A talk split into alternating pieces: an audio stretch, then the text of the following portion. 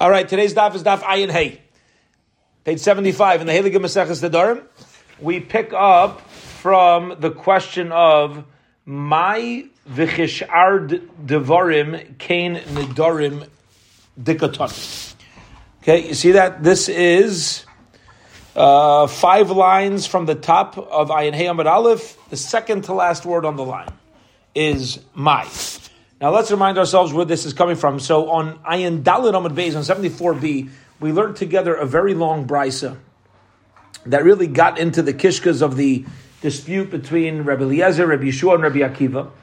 And Rabbi Yeshua had said to Rabbi Akiva, he says, you know, Rabbi Akiva, your whole logic applies if you have two brothers who are waiting for the Yavama. But what happens if there's one Yavam who's waiting, who's not bound to anybody else besides for that specific person? And Rabbi Akiva responded. There's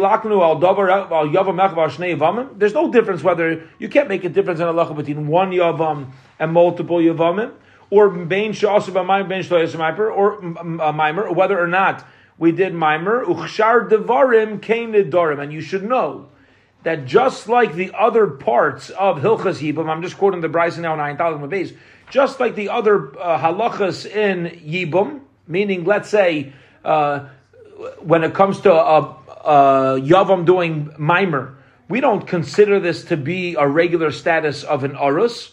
K Nidarim. So too by Nidarim. The same way we find by one Yavam that he's not allowed to remove the vows of the Yavama, even if he does mimer. The same thing holds true by two. We're going to focus now on these, this specific line of Uchishar Devarim Kain Nidarim. Just like other matters of halacha regarding mimer, so too it is with halachas of Nadarim. So here we go. Five lines from the top, second to last word. My v'chishar Devarim Kain Nidarim Nigdani. What did Rabbi Kiva mean when he responded to Rabbi Yeshua? Just like the other halachas of of uh, Mimer, so too is Nadarim. Amar Rabba Rav explains, Hachikitani, what Rabbi Kiva is telling us is, I atamaida, wouldn't you admit, she'ein chayav and skila kinara marasa, that if let's say you have a yavama that does mimer, and another brother goes ahead and then marries her, there's no chayav skila, like a nara hamurasa.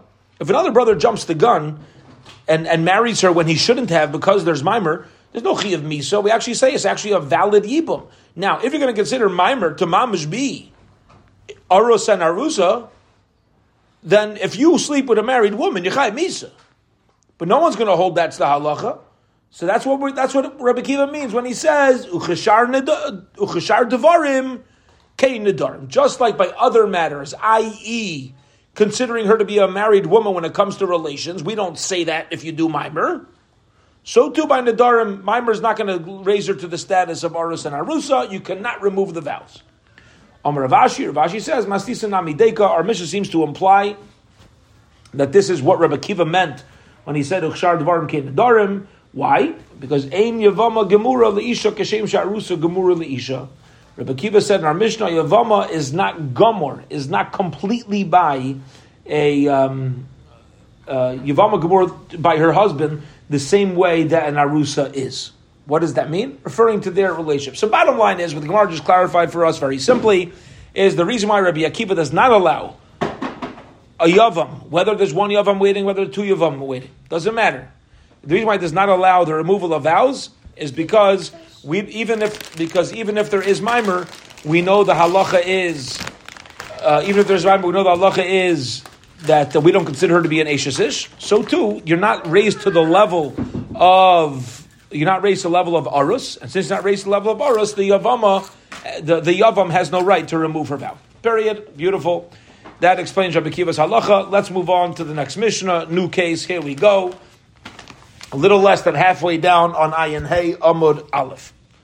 Somebody says to his wife, and we quoted this Mishnah earlier. Kol hanidarim, any vow or all vows shetaduri mikan ad she'ovoy mimakom ploini harehein kayomin loy omar klum. A woman, a, a guy says to his wife, any neder you make while I'm gone, until I come back, is in effect. Every vow you make is in effect. It's going to be effective it's valid. She didn't make the vow yet, remember. But he's saying, while I'm gone, I'm giving over your rights to you. Loi Amar Klum. He didn't do anything. Why? Because as we learned previously, can you establish a vow that has never been made? No. Since the vow has not yet been made, he can't say now any vow that he will make. I'm going to I'm going to uh, confirm. Okay. However, you could remove a vow. So if he says Harei Hein Mufarim, any vow that you make, my dear wife, while I am gone, is muffer, is removed. And the halacha is Rabbi Lezer Aimer muffer, it is removed. B'cham Aimer muffer. The Chum say no. The same way you can't confirm a vow, you cannot remove a vow. Okay. Omar Rebbe Eliezer, Rebbe Eliezer says, one second. Im if he's allowed to remove a vow that already was made, already created a transgression by her saying it, Isser, certainly will make a Kavachaimer. That's Rebbe Elezer's logic. Certainly he should be allowed to remove a vow that's not even there yet. Meaning like this. When she makes a vow, she's already created the problem. So says Rebbe Lezer, if a husband could remove a vow once the problem's made, how much more so should we allow him to remove the vow before the problem's even there? It takes less power to remove a non-issue than it does to remove a current issue. Meaning, as we know in life, it's a lot easier to play offense than defense.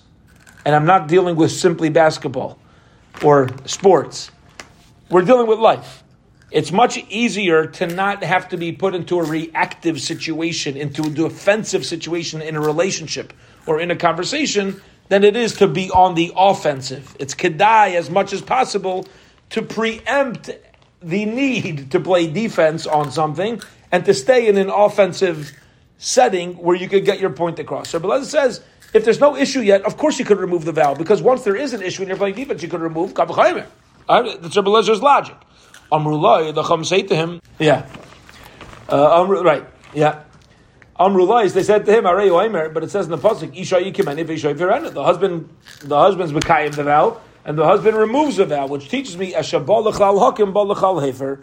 Anytime you could confirm a vow, you could remove it. Lechal Hakim, Lechal Hefer. If you're not able to remove it, you cannot.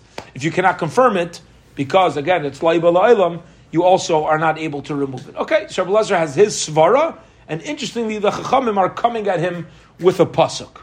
Coming at him with a pasuk. Says the Gemara Ibaylahu. They ask the question, searching for information. Rebbe according to Rebbe Eliezer, who holds that what you can preemptively remove a vow. Mechal cholin ubatlin, aidom alay cholin klal. Do we say if you could remove a vow that she's going to make, does it is it really that the vow is effective but it's removed? Or do we say her vows are never effective? Very lum de shikasha, and let's let's explain. In other words, like this: the husband is about to leave his city. He tells his wife, "My dear wife, I'm gone for three weeks. Any vow that you make is removed." Rabbi Eliezer says that will work. So, in that opinion, that he can remove a vow now that she will make within the next few weeks, when she makes the vow, is it an effective vow that just falls off right away? Or do we say it's not even effective in the first place? Okay? So what's the obvious question? Lamai nafkamina, who cares? What's going to be a practical difference whether we say that it's effective and then falls off, or do we say it's not effective in the first place? Says the Gemara, Ayin Hema Beis. Kigoyim, for example, to Itfis Achrina Bahodin Nitra. When she makes a vow, and let's say she says, I'm making a vow, I am never eating meat. And as soon as someone hears that, her friend says, Me too. Yeah, I'm also in on that vow. So now here's the deal. If we say that her vow is there for a minute, then have a tfisusa. The woman next to her who said me too is now going to be forbidden to eat the meat. So when the first vow becomes nullified, the second vow is going to remain in place. But if you say it's not valid at all, so the second woman who said me too, I'm not eating meat either, she has no initial vow to say me too to. She can't say me too to a non-vow. And therefore, she is allowed to eat meat. My, what's the halacha? That is the shaila searching for information. And for the Gemara. Tashma, come and listen. Amr Rabbi Eliezer says, "Mahefer nedarim shabo lichlal iser." Rabbi Eliezer's svar in the Mishnah was similar to what Rabbi was saying before, and that is, if we give the husband the power to remove a vow once it's already a problem. How much more so should we allow him to remove a vow that isn't yet usher? Now look at that expression, isn't yet usher, which means, according to Rabbi approach when she makes a vow and the husband previously said, Your vows are not going to be effective, the Isser never came into place, it has to be that it wasn't a statement. Shema mino You learn from here it's not effective. Let's repeat that svara. It's very gishmak. What was Rabbi Eliezer's logic in the Mishnah? Take a step back. In the Mishnah, Rabbi Eliezer said, a husband may remove the vows of his wife by saying, while I'm gone, your vows are revoked. Any vow you make over the next three weeks while I'm away on business is revoked. But says that works. Why? Here's the svar. Well, if she would make a vow and the she's usser, she can't eat the meat. But if her husband hears about it, he could remove that problem. Says the how much more so can he nip the problem in the bud and make the problem not start? Well, if you're saying the problem's not starting, that means that it's not effective. The shaila is like this. Is it effective and then falls off, or is it not effective? And Rabbi Lezer's whole svara is there was no isser created in the first place. It must be that when a woman, when a husband says to a wife, "While I'm gone for three weeks, I'm removing your vows," it must be it's not even effective in the first place because that's where Rebbe is coming with his svara. Gabaldik says the Gemara. No, Mikatani she'inam bo'in. It doesn't say in the Mishnah when expressing Rebbe Lezer's opinion that it's something that didn't become usher. Shalai bo'u katani. It says it did not become, which means adayin lay bo'u. It didn't yet become usher at the time that of the statement, but maybe we'll say there is a moment of isser as soon as it's done. So from the way that we express Rebbe Eliezer's logic in the Mishnah, is not ultimately going to be a good proof to answer our curiosity question, which is again the question standing. When a husband says to a wife, Your future vows while I'm gone is nullified, is revoked, is it effective for a second and then falls off, or completely ineffective? We don't know yet. So, Tashma, let's try to answer from another brisa. Omar Lahen Rebbe Eliezer. Rebbe Eliezer responded to the Chachamim. Just like in a place where he cannot remove his own vow, after he made the vow. He could remove any future vows that haven't yet been made. This is a Gemara we learned earlier on, that if a person wants to say that, you know, that he's nervous about his character, he's nervous about himself, he's working on himself, and he says, I'm too quick with my commitments. I'm too quick with my vows. I talk too fast.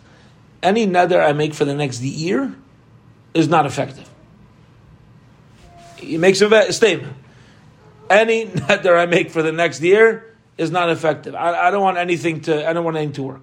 Okay, so we say that's okay. So that'll work. Makom she mefer nidre ishma mishishetidar. In a place where he has the ability to remove his wife's nadarim once she made the vow. How much more so should he be permitted to mo- remove his wife's future vows? My love, the ishtay dumya delay. It seems from the way Rabbi Eliezer is thinking that this guy's wife is being similar or treating it similar to the way we're treating his vows, meaning mahu delay just like when this guy makes a vow this guy makes a statement any future vows are not effective for the next year. I'm too quick. So what's going to be when he makes a nether two months later? The nether's not even effective. We're not going to say it's there and then falls off right away. Because he said, I don't want my vows to be in place. So to by his wife, we should say that when he preempts the situation and says to his wife, while I'm gone for the next few weeks, any vow you make is gone, it's not even effective in the first place, the same as his vow. To which the Gemara says, no, not necessarily. Hakadisa, Hakadisa. Maybe that works differently. Maybe by him, when he says, I don't want my stuff to even be a vow in the first place, maybe there, it's not a vow in the first place, but maybe by his wife, the only way he has a right to remove it is when it is effective and then remove. We don't know.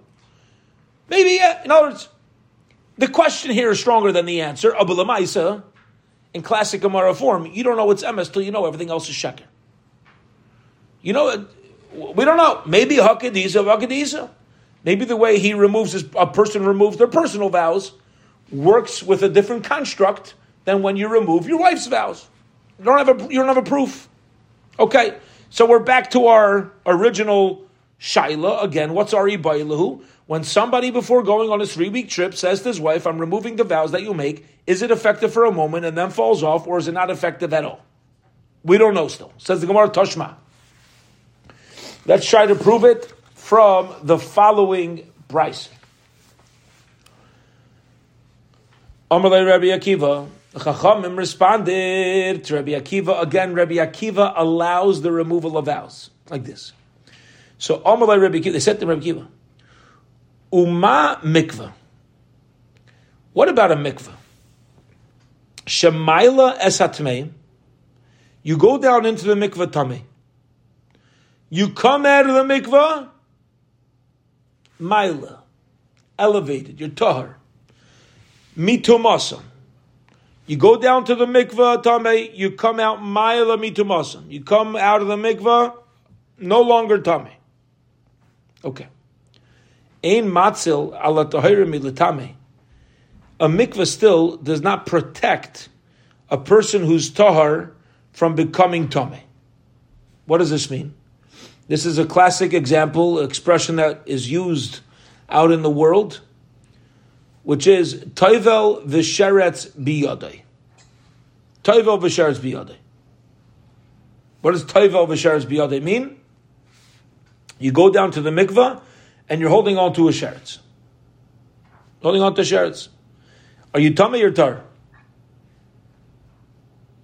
You're tummy. You're holding a sheretz. You're in the body. You're tummy. Why? Because you're holding the sharets in the water. Zak the Gemara, the the the Chachams, uh, the Chacham say to Rabbi Eliezer, they say a mikvah, which is metara person when he comes out, still cannot help you if you're holding a sheretz while you're in the mikvah. You're still going to be tamei. Adam she'ein mailas mitum asan, a person who does not remove somebody else from their tumah, okay, which means once you're tamei, you're always tamei. Din hu How much more so can he not protect a tahar entity from becoming tamei? You see from here, it's not chal at all. Now, what is going on here? What's the shaila with um, uh, what, what's the connection over here to mikvah? Look at the halacha of mikvah. Here we go. You go down into the mikvah, you are already totally tummy. You have a chazaka being tummy. You're in the mikvah, you come out, tahar. What if I go down into the mikvah, tahar? And now in the mikvah there's a sheretz. I become tummy, which means a mikvah, you see for a mikvah, you can have a possibility of a situation where something can be mitaher you, actively be mitaher you, and still not protect you from the same problem. Which means the mikvah can only go on offense and can't do anything as far as defense is concerned. Your tame, your, your tame, you have a problem, you go into the mikvah, surround yourself with water, you come out, givaldik. You go down into the mikvah tahar, yet there's a sheretz in the bottom of the pool that you step on, you are going to be tummy. you find the situation where something can actively change an original situation and still not protect you. It can't prevent, it can't protect a tahar person from becoming tummy. So what you see from here is as follows. Says the Gemara, beautiful. The Chachamim are saying to Rabbi Akiva, oh, very nice, you have a svara, you have this logic of offense and defense. But the conversation here obviously is that Rabbi Eliezer wants that the husband is preventing it from ever taking on, from ever being effective. That must be what Rabbi Eliezer wanted to happen. Because the Chum are responding to him, it can't be that it's never effective, because look at the halacha of a mikvah. This taina against him is only a taina if he wanted it to never be effective in the first place, as opposed to it being effective and then falling off. So Lamaisa, what the Gemara wants to prove from here, what the Gemara wants to prove from here, is that when Rebbe Eliezer says that a husband has a has a right to remove her, his wife's vows over the next three weeks, in the example that we gave, it's not effective at all. It's not going to be effective at all. Because again, otherwise this response the Chum wouldn't make any sense. Okay, we're going to hold it here for now. We're still in the middle of this potential proof. We'll see whether or not it's an effective proof. We're going to try to go back and forth over here. Ultimately, this is not going to be a good raya. Uh, but we're going to try again, Beshem, tomorrow's daf. Tomorrow again is a shorter daf, so I don't want to jump too far ahead. We'll hold it here. Bezhem tomorrow we will restart from the Tashma Chazer over this idea of uh, of mikvah and the uh, you know what the potential proof is. And uh, we'll see everybody Bezhem tomorrow morning at nine thirty. Have a wonderful, wonderful week.